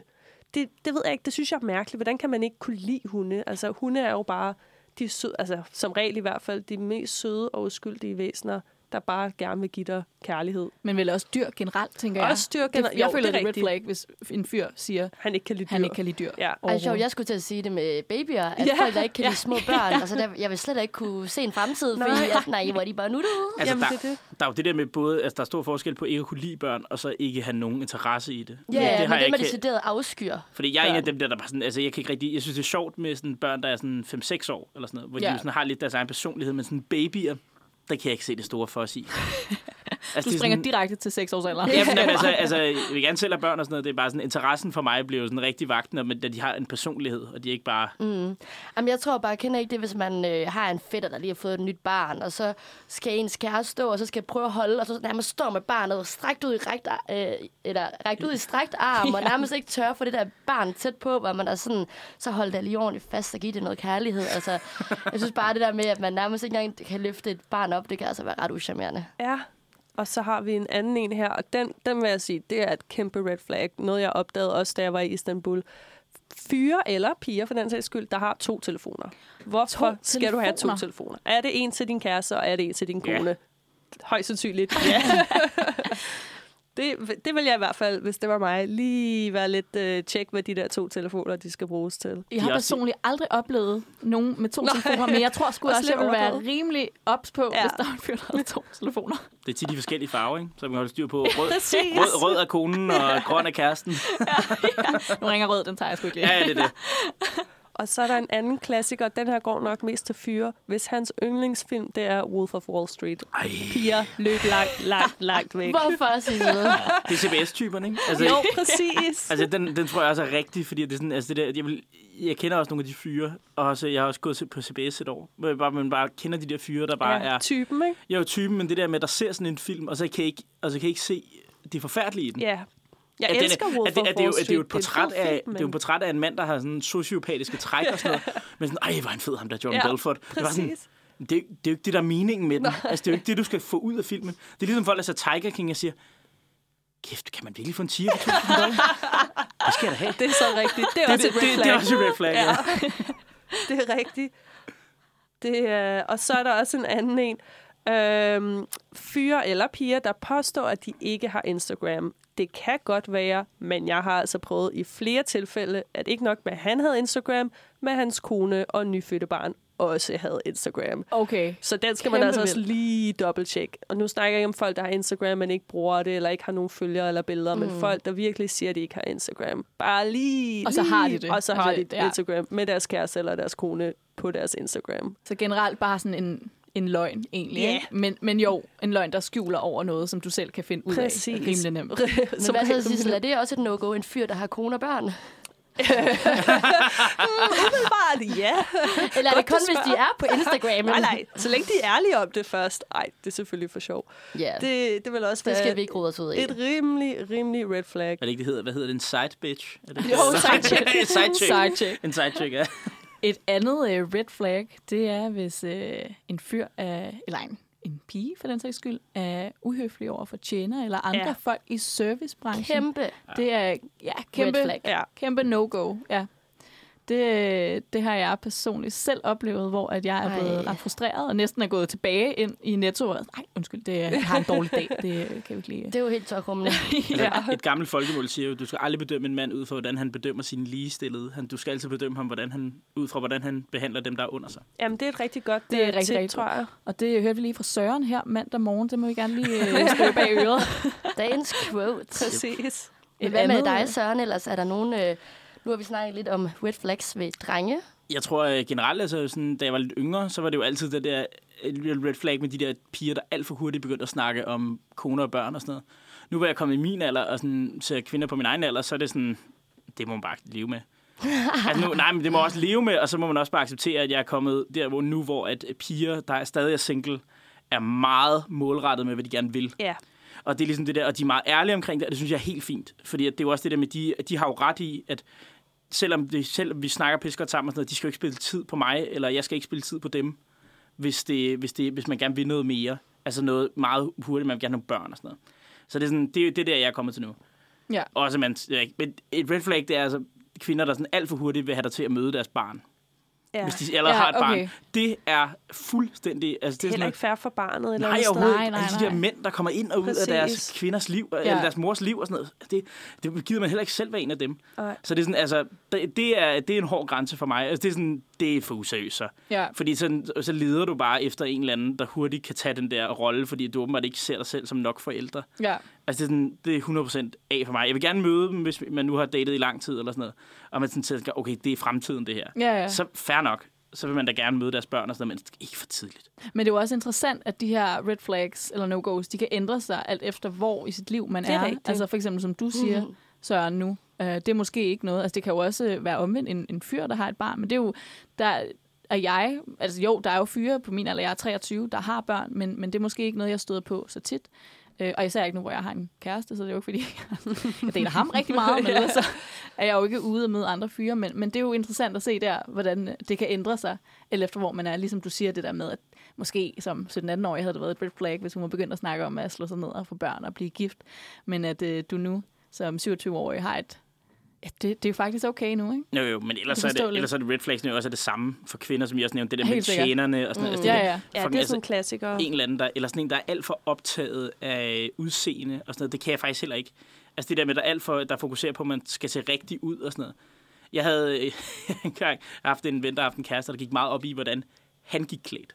Mm. Ja, At okay. det var, også. når, når, de var ude sammen. Sådan der, så hun gik meget op i, at sådan, ja, selvfølgelig skal man ikke gå rundt i en skraldepose, men altså, altså, det er bare det der med, at hun gik sindssygt meget op i sådan, ej, den der, den passer altså bedre til, hvis du går med den skjorte og sådan noget i dag, og sådan noget. Så var jeg sådan, "Åh, det vil jeg ikke kunne holde ud. Nej, nej, det kan jeg sgu godt forstå. Bare folk, der prøver sådan at styre dig eller bestemme over dig generelt. Det, Det er begge veje, både mænd og kvinder. Præcis. Altså, hvis, der, hvis, du begynder, hvis du har en partner, der begynder at kommentere på din påklædning, når du bare sådan går i hverdagstøj, det, det er et Red kæmpe flag. red flag. Ja. Ja. Det, det skal du afbryde med det samme, fordi at kontrollen kommer bare på et andet Præcis. Ja, ja, punkt. den De, så, de, vil, de vil kontrollere mere og mere. Ja. Ja. Sidst så begynder de at spørge, du skal ringe til mig, når du er ude, eller Ja, ja. hvis I går for din veninde og tager i byen, så skal du ringe. Ja. Og sådan noget. Fuck, skrid. Og det er sådan, når man hører de der historier om de der kvinder, så er det jo altid, eller mænd, så er det sådan, så de kommer så dybt ind i det, for de indser det helt fucked. Ja, Mm. ja det, er- det er sgu uhyggeligt. Nu har vi jo snakket meget om alkohol i dag. Hvad vil I sige at øh, I var på en første date, og den anden person drak sig fuld? Ej, det, det kunne et red måske, flag, Sissel? det, kunne, det kunne godt være et red flag. Altså også fordi det er fair nok, at man lige har lyst til at drikke lidt, og man er nervøs og sådan noget. Men at drikke sig decideret fuld, specielt hvis den anden part ikke er fuld, det, det vil jeg nok holde lidt øje med i hvert fald. Ja, Jeg, jeg vil synes, det var sjovt, altså, når det sker sammen. Mm, Ja, ja, Altså, det det, kan der, jeg der, der, der, det. synes jeg, det er sjovt. Fordi, eller ikke enige om, men bare sådan, man føler, det er stemningen. Ja, ja, Fordi præcis. så, føler jeg, så det, viser det også bare, at man er sådan tryg i hinandens selskab. Ja. Og det er jo sådan allerede der er sådan en, allerede en tillidserklæring. Men du skal ikke sidde, hvis din, hvis din date sidder og nipper til vinen, så skal du ikke sidde og bunde flasken. Vel?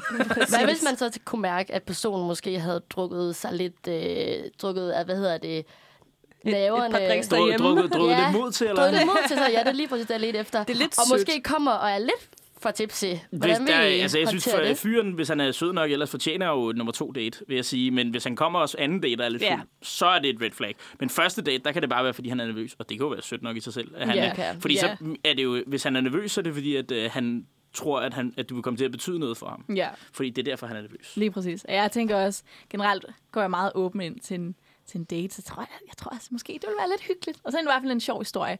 Især hvis man har god kemi. Øh, så er det jo bare en sød lille sjov, øh, sjov Præcis. historie. Måske i starten på et kommende langt forhold. Hvem ved? Hvem ved? Men nu skal vi til at høre endnu en sang. Vi skal høre Ode to Angst med Taki... Jeg tror, det hedder Ode til angst. Ode til Angst med Taki Kardia. Hej og velkommen tilbage til Manfred. Klokken den er nu 10.28, og din værter i dag, det er Sissel og Frederikke. nu har vi snakket meget omkring at score og sociale medier, og hvor man kan score henne. Så nu tænkte vi, at vi skulle fortælle nogle sjove historier, både personlige og måske om vores forældre og venner, om hvor man har mødt potentielle kærester henne. Og jeg tænkte, jeg vil lægge ud med en uh, historie, som jeg selv synes er, er, er meget komisk og tilfældigt et eller andet sted. Det startede med sidste lockdown, eller faktisk, nej, lige da lockdown begyndte, det har så været, været april, nej, marts-april 2020. Ja, ja, det passer. Ja. Øhm, hvor Tinder havde åbnet op for, at man kunne putte sin placering hvor som helst i verden og swipe derfra. Og det fik jeg rigtig meget tid til at gå med. Ej, vent, det skal jeg lige forstå. Hvad havde de? Altså, så der er noget, der hedder Tinder Passport, så du kan sige i princippet, at du er i Rio de Janeiro, selvom du sidder hjemme i København på dit værelse. Og hvad skal man bruge det til så? Ja, det er et rigtig godt spørgsmål. Det er jo, hvis, man, det er jo, hvis, for eksempel, hvis nu du skal til bare lige en weekendtur Ja. til, øh, til Ibiza, så Nå, kan du så man lige lave lidt forarbejde. så kan, du lige, så kan du lige sige, hey, øh, jeg skal knippe en eller anden af weekend. Ja. Jeg gider ikke rigtig prøve at score nogen på klubben. Det skal gå hurtigt. Ja, det skal bare gå hurtigt. Jeg, jeg skal have ham stående nærmest klar i lufthavnen, når jeg lander. Ja. Okay, og det var så det, du tænkte Det var så ikke det. Nå, okay, fair nok. det var ikke corona-lockdown. Der var ikke nogen, der skulle nogen steder hen.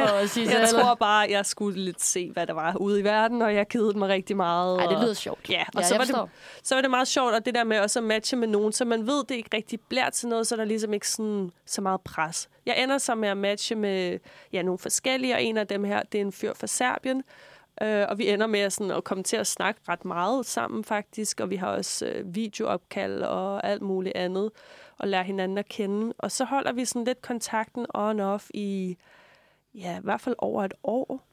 Jeg tror, nej, det, det passer nok lige omkring et år, hvor han så får muligheden for at komme til Danmark for at arbejde i Djurs Sommerland. Hold da op. Ja. Og var det, var det hele tiden planlagt, eller er det fordi, Det han var har mødt dig? ikke. Ja, det var, det var ikke planlagt. Han arbejder som sådan noget, et eller andet const- construction-agtigt, så han, han kan godt rejse ret mange forskellige steder i verden, men han kom helt sikkert til Danmark primært for at møde mig, og han ender så i Djurs Sommerland, hvilket så også er ret sjovt og tilfældigt.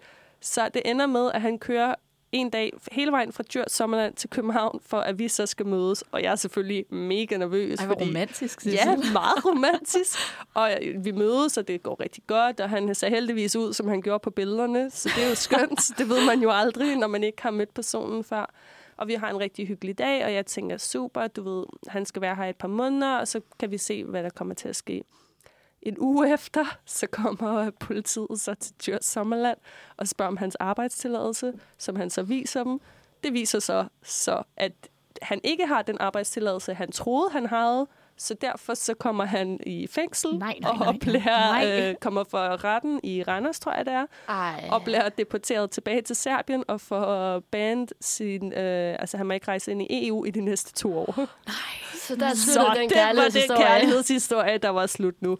Nu har han vist prøvet at appeale den sag, og han har haft en advokat og så videre. Jeg ved ikke, hvordan det går. Vi har kun haft lidt kontakt Ej, siden. men det var rimelig... det er godt det, nok Så vidt træls. som det startede, så øh, sluttede det Og I også. nåede kun at se hinanden den ene Vi gang. nåede kun at se hinanden den ene dag, så Men meget romantisk. meget romantisk. Og sødt af ham. Ja. Og også det der meget skyldt, at han arbejder i Djurs Sommerland. Og Præcis. så kommer politiet lige pludselig og det er bare... Han havde ingen anelse, skal det lige siges. Altså, han var, han var sådan, ja, ja, her er min arbejdstilladelse. Og så var de sådan, det er ikke en arbejdstilladelse. Og så, før han fik set sig om, så sad han i en dansk øh, lille... Jeg tror bare, det var sådan en midlertidig fængselscelle.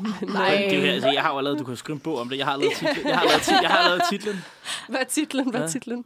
Serberen fra Sommerlandet. Nej, perfekt jo. Men Perfekt. Sissel, hvad er altså undskyldningen for, at du ikke har været i Serbien og besøgt Ja, det ham endnu? godt Fordi du. Det er faktisk, det er faktisk for dårligt, synes jeg du er faktisk. ikke udelukket af landet. Ja, jeg tror bare efter det, så var jeg sådan, det kunne universet, hvis det ikke havde vist tydeligere, at det ikke skulle have været mig og ham. Det, det var et rimelig stort tegn fra... Men han har spurgt dig, eller hvad? Nej, han, jeg tror, han spurgte på et tidspunkt, jeg skulle til Ægypten i sommerferien, om vi skulle prøve at mødes der, Ja. men så fungerede det aldrig. Og nu ved jeg, at han rejser rigtig meget i Sydamerika, men hvis skæbnen vil have det igen, så, Så mødes vi igen. Sådan er så det. mødes vi igen. Ej, apropos klassehistorie. Ja. og øh, udlandsforelskelser, så har jeg også en, øh, en, en god historie. Mine, øh, mine forældre, de... Øh, eller jeg, jeg er halv thai, min mor er fra Thailand, og min far er fra Danmark. Øhm, så de kommer jo også langvejs fra. Og min far, han øh, rejste rundt i sit sabbatår efter gymnasiet, hvor han øh, skulle rejse jorden rundt, som man, øh, som man jo er så mange, der skal i sabbatåret. yes. Øhm, og der mødte han øh, min mor i Thailand, da han kom dertil. Og øh, min far, han var, ja, hvad han været? Han har været 19, og min mor har været 18. Og så mødte de hinanden der. Og øh, det var en rigtig dejlig, et rigtig dejligt møde, de havde på en restaurant, hvor min mor arbejdede som kok i Bangkok. I Bangkok som kok. Og øh, så var det love at first sight. De blev meget forelskede, og de boede sammen i Thailand i nogle måneder. Havde nogle vilde kæledyr, og af de vilde kæledyr, der kan jeg nævne, de havde en abe og en tigerpyton og et, øh, ja, hvad hedder det, et, et flyve, flyveæren. De der æren, der har sådan... Øh, Et flyvende æren, ja. et flyvende æren, ja, der har vinger. Ja, ja, de havde, de havde øh, deres helt egen lille zoologisk have. De havde en rigtig vild kærlighedshistorie dernede i Thailand. Og så bliver min øh, mor gravid, og de flytter tilbage til Danmark, og øh, de er stadig kun 18 og 19. Så de er meget unge. Kommer min mor til Danmark her. Det er første gang, hun er ude at rejse. Og så bliver hun i Danmark. Får min søster. Ni år efter kommer jeg til. Og så kommer min bror til. En rigtig kærlighedshistorie. Startede med, min far skulle på en uskyldig lille sabbatårsrejse. Og han kommer hjem med en kone og et barn. En lille gave fra rejsen. En lille gave på rejsen, ja. Så tror jeg nok, mine øh, bedsteforældre, min farmor og farfar var lidt overrasket, da han kom hjem der. Den Rejste ud som single. Med. Ja. Kom hjem som en gift mand med barn. Ej, det er da også sødt. Men fantastisk. Og de er stadigvæk sammen i dag? Nej, det er de så ikke. Nå, Men jo. øh, de nåede at være sammen i 20 år, Okay, og så blev de skilt. Men de er stadig gode venner. Men øh, man kan jo sige, at øh, de mødte hinanden som øh, meget unge. Så de, mm. der var jo stadig tid til at nå at vokse fra hinanden. Men det er en helt anden historie. Den kan få en anden gang, hvis det er. Men øh, nu bevæger vi os lidt videre, for vi skal høre Karens sang med øh, Anja. Hej igen. Nu skal vi til at runde lidt af med det her dating og score og byen, men først så vil vi lige snakke lidt mere om scorekultur i Danmark versus i andre lande. Fordi hvad jeg har oplevet, når jeg har rejst, og jeg har været i byen i andre lande, det er tit, at det i højere grad er mændene, der scorer, og kvinderne, der bliver scoret. Og hvis kvinderne prøver at score, ja, så tror jeg, jeg tror, mændene bliver glade, men jeg tror, de bliver meget overrasket. Hvad, hvad tænker I andre om det? Specielt dig, Søren. Det... Specielt mig? Ja. vil du, hvordan vil du synes, hvis en pige kom hen for at score dig? Vil du synes, det var nice? Det ville, eller? det, ville, det ville være nice, men det er jo sådan, det, tror jeg meget, mange mænd, der siger. Der er også mange mænd, der sådan, måske ikke ville synes, det var... Altså, siger, de, de ville synes, det var fedt. Men i virkeligheden er det også jagten, der er lidt sjov en gang imellem. Ja. Men altså, det er jo også det der med, altså, nogle gange, så, altså, hvis man hører den der, så hvis der er nogle piger, der siger sådan lidt andet med, at, at man så bare, øh, og han lagde slet ikke mærke til mig sådan, altså prøv at høre, der er, hvis du er inde på sådan et værtshus eller en klub eller sådan noget, der er 80 kvinder, ikke? ja. Altså, hvis du regner med, at han bare ser dig, og det er kærlighed ved første blik, og han bare lægger så meget mærke til dig, det er jo næsten aldrig derfor. Nej. Altså, det er jo altid, altså, det er også derfor, jeg næsten aldrig går på. Altså, sådan noget, jeg går næsten aldrig sted hen, hvor man ikke kan snakke sammen. Altså, hvor der er så høj musik, at man ikke kan snakke sammen. Nej. Fordi det er jo sådan, der, altså, ja, du kan synes, en pige er flot, men du finder jo ikke ud af, om det, om det er det, ved at ved ikke at snakke med en. Så altså, alt det der med, at, at bare gå hen og sige, hey, øh, jeg synes, du ser sød ud, det synes jeg altid, det plejer altid at være den gode åbningsreplik. Det der med at sige, hey, jeg synes, du ser sød ud, eller må jeg købe dig en drink, eller et eller andet, eller, må jeg, eller skal vi lige snakke, eller sådan noget. Eller hvis, man, hvis der er nogen, der alligevel står og ryger, eller det er jo altid den, det er altid den klassiske, den der lige med at stå og ryge, og så, mm-hmm. jamen, hey, har, Ja, du, ja. har du noget ild, og, har, du noget, har du noget ild og sådan noget, den kører meget. Men altså, det synes jeg egentlig, altså, jeg synes egentlig bare, man skal være ærlig, også nogle gange. Altså bare den der med, det, det har aldrig øh, mødt en pige, i hvert fald, der synes, det var forfærdeligt, at man gik hen til hende og sagde, jeg synes, du ser sød ud. Øh, Nej, skal nej. vi lige prøve at snakke? Men Det ville, det, okay. ville, det være, ville det være skræmmende for dig, at en pige kom hen og var meget på, og sådan, hey, du ser sød ud, vil du med mig hjem? Overhovedet, overhovedet ikke. Nej, Det er overhovedet ikke. Det er det, det, det, synes jeg altså klart. Altså, og selvfølgelig så skal pigerne... Jeg tror, piger, det er, hvad jeg har oplevet fra mine veninder, der har prøvet det der med at gå ind og snakke med en fyr.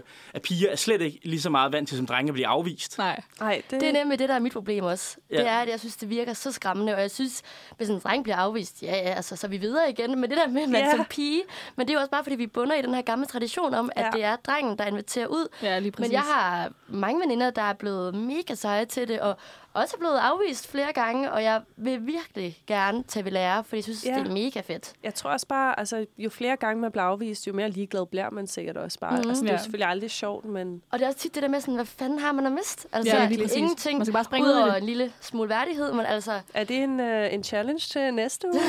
ja, der alene, måske. Hvor mange fyre kan du spørge på en uge, ikke, Lene? Ja, det, er det. Altså, det er jo det, man lærte tidligt. Det er, jeg lavede i gymnasietiden, at dem, der scorer mest af drengene, det er jo, som vi siger, det er dem, der skyder med spredehavl. Ja, shotgun-metoden Ja, plejer- shotgun metoden er præcis, ja, at du bare, hvis du, hvis du spørger alle pigerne på klubben, Præcis. Så er der måske en, der så, siger ja. så er der ret stor sandsynlighed for, at der er en af dem, der siger ja. Men hvis du Ja. går målrettet efter en, så er succesraten også meget lav.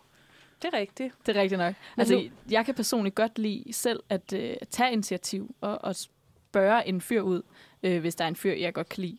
Øhm, med min øh, nuværende kæreste, Jonathan hedder han, han er rigtig sød, mm. øhm, der var det mig, der måske lige der skrev okay. til ham først, og var lige sådan, hey.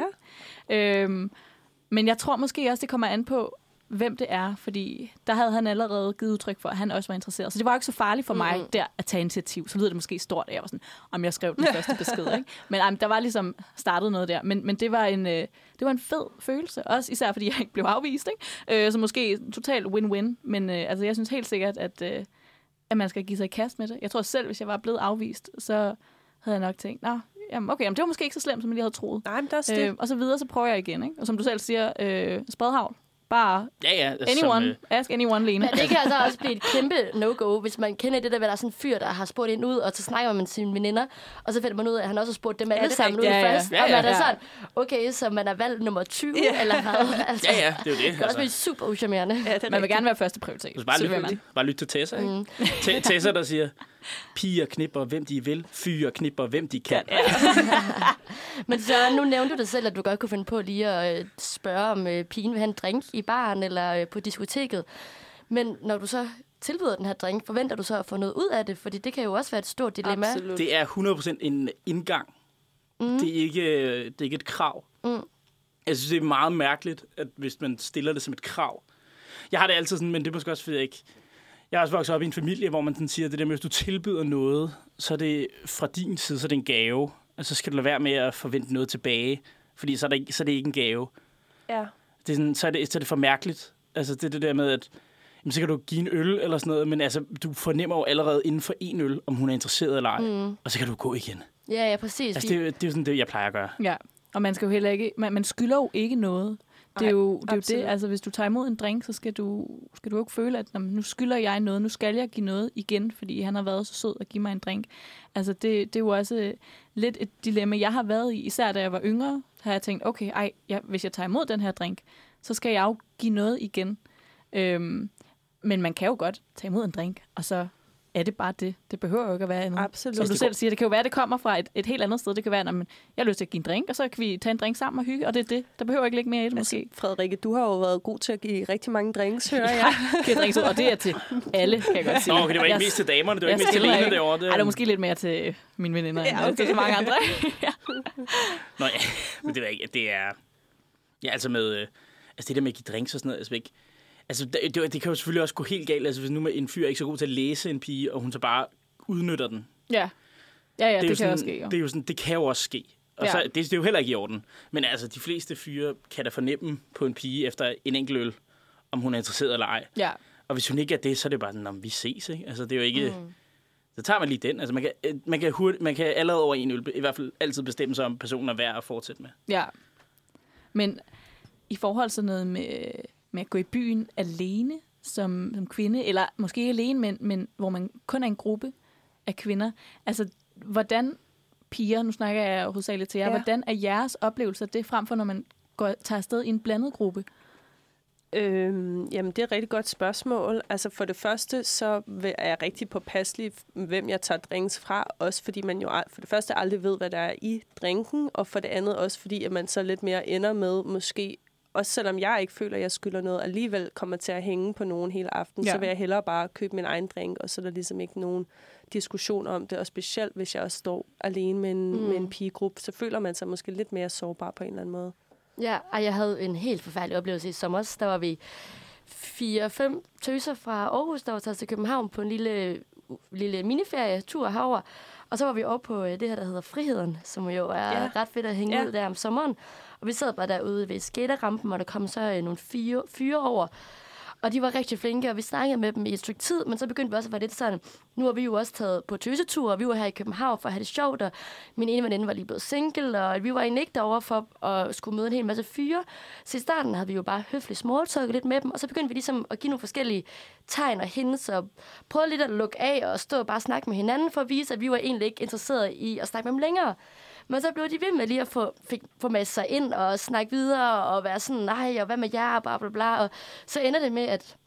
Og det synes jeg egentlig også er rigtig sejt, at min ene veninde, hun simpelthen bare er helt ærlig og siger til dem til sidst, at vi faktisk bare lige er afsted på en tøsetur, og det var rigtig hyggeligt at snakke med dem.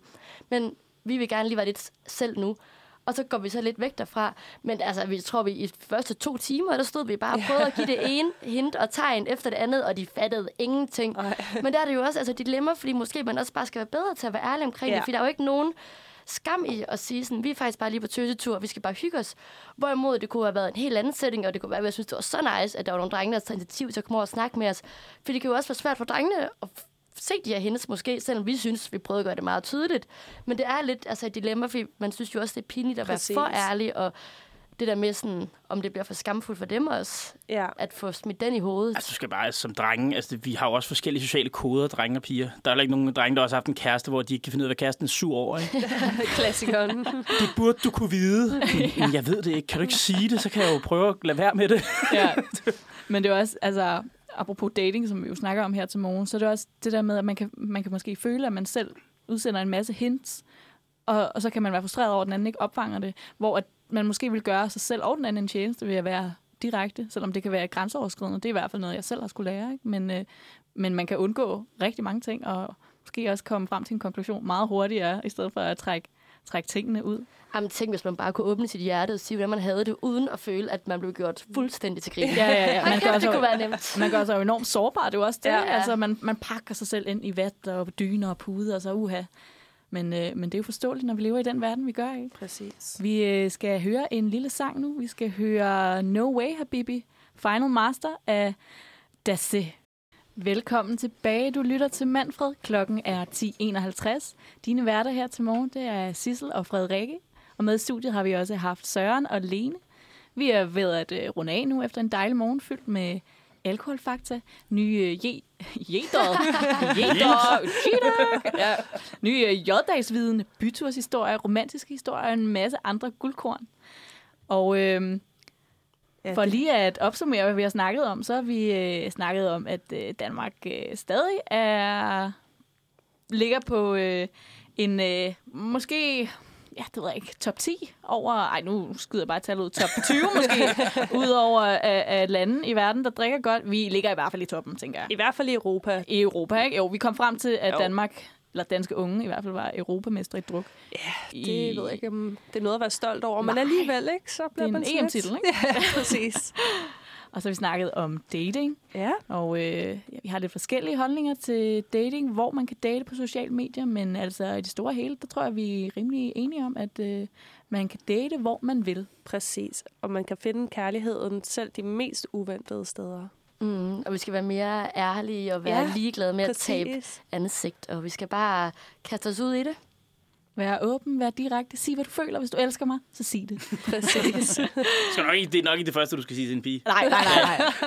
Det er et red flag. kæmpe Det er et red flag. Og det har vi jo også snakket Vi har jo også snakket Ja. om red flags, Noget- kæmpe red flags. Ja, der fandt vi lige frem til nogle, nogle vilde ting, og det er måske Præcis. godt lige at skrive sig bag øret, hvis man er På ude næste date. Ja, ude på datingmarkedet lige nu, så lige hold øje med nogle, nogle red flags, ellers kan man jo lige lytte til vores lille udsendelse igen, ikke? Præcis. Og blive mindet om det. Øhm, så har jeg fortalt, jeg har fortalt om, hvordan mine forældre mødte hinanden, øh, i kontrast til måske den moderne datingkultur, hvor vi snakker om dating på sociale medier.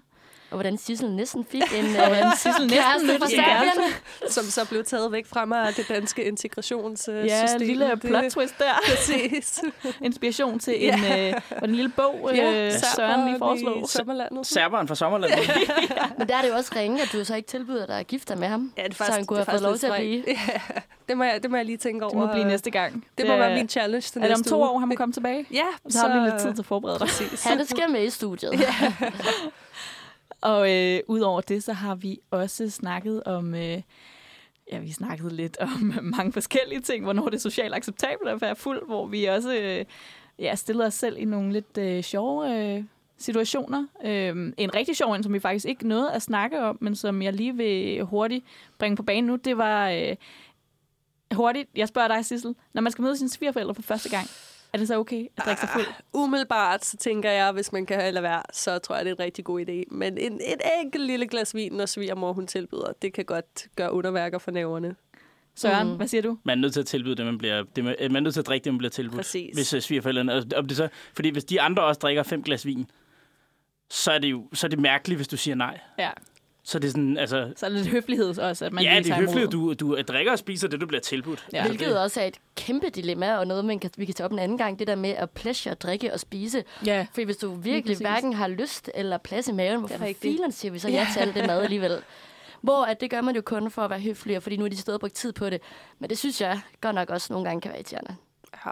Ja. Jeg ser også det der med alkoholkulturen. Jeg kom lige til at tænke på en historie, at øh, min farfar, han var, øh, hvad du, han er, Dan, han er, da han blev øh, skoleinspektør i 60'erne, der var han Danmarks yngste. Det tror jeg faktisk stadig, han er nogensinde skoleinspektør. hold da op, hvor gammel var han? Øh, 30, 30? Okay, da han blev ja. skoleinspektør. Og Det er der tre år. Ja, præcis. Og det, øh, det er ham tre år. Ja, der, jeg er slet ikke det samme sted som min farfar. Men øh, han sagde jo, at han var, han var den første øh, skoleinspektør, der fjernede morgendrammen fra morgenlærermødet. Det er klokken 7 om morgenen. Okay. Nå, Altså, der okay, drak man øh, nok. en gammel dansk eller en snaps mm. om morgenen. Det, må jeg nok Det er sige. bare lige at sige, at øh, drukkulturen har også ændret sig. Men han var den, der fjernede alkohol fra arbejdspladsen. At de drak stadig øl til frokost. Men, øh, men øh, ellers så øh, hård alkohol blev fjernet fra den skole, da han startede som skoleinspektør. Okay, og det er, vel- du er i 60'erne, sagde du? Ja, i 68, tror jeg 68, det er jo, Jamen, det er jo det- ikke så lang tid Nej. siden. det. Overhovedet ikke. Jamen selv bare i min mors generation, hun er nemlig også øh, gymnasie, gammel gymnasielærer, der var der da også en øh, af hendes kollegaer, som det var meget kendt, og det vidste alle, at han var fuld hver dag på arbejde. og gik ind og okay. underviste øh, Wow. elever og studerende, hvor at, øh, der er vi jo heldigvis altså, gået Ja. ja. bedre tider i møde i dag, Ja. og øh, har fået øh, ryddet op i mange af de der forkerte og lidt ikke så heldige situationer. Og man, øh, ja, nu er vi jo også lige, Lena og jeg, vi er jo lige startet på studie, og øh, der var der også en regel i introen om, at øh, vi måtte ikke drikke før klokken 17. Mm-hmm. Og så det er kurreglerne. Jeg har også Ja, været intro. ja. Ja. Lort. Så da klokken så 17, så, eller lidt i 17, så var man oppe ved baren, og så drak man ellers bare. I Så kørte ikke klar. Narnia-tid? Hvad? Det må du lige forklare. Nej, Det, jeg har været rusvejleder, og øh, hvad nu, på historievalg, der kører vi Narnia-tid, hvor så i bussen på vej ud til rusturen, så siger man, nu stiller alle lige deres, øh, deres uger fire timer Ah, tilbage. Fordi at så kører man efter øh, faktisk en helt anden tidszone. Og så siger man, nu er det Smart, Narnia-tid. smart, Og så faktisk begynder man at drikke klokken 17, men alle tror, det er klokken 1 om eftermiddagen, fordi dagen bare er flyttet.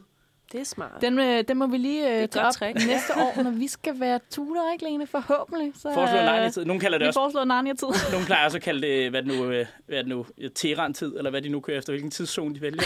Men de havde jo også fjernet øh, hyttetur for os, ja, så det var der heller ikke noget af. Nå, I er den uheldige, gener- I er en af de uheldige generationer. Jamen, det er jo Ja, ja, det kan åbenbart... vi- øh, ja. det er jo bare lige os to, Lene, og resten af vores årgang. Men ja, Manfred er tilbage i morgen igen med tirsdagsredaktionen. Og til at slutte af med her til sidst og sende jer afsted med gode vibes til resten af dagen, så skal vi høre et nummer af Natasha, Tessa, Karen Mukuba, og det er Til Banken.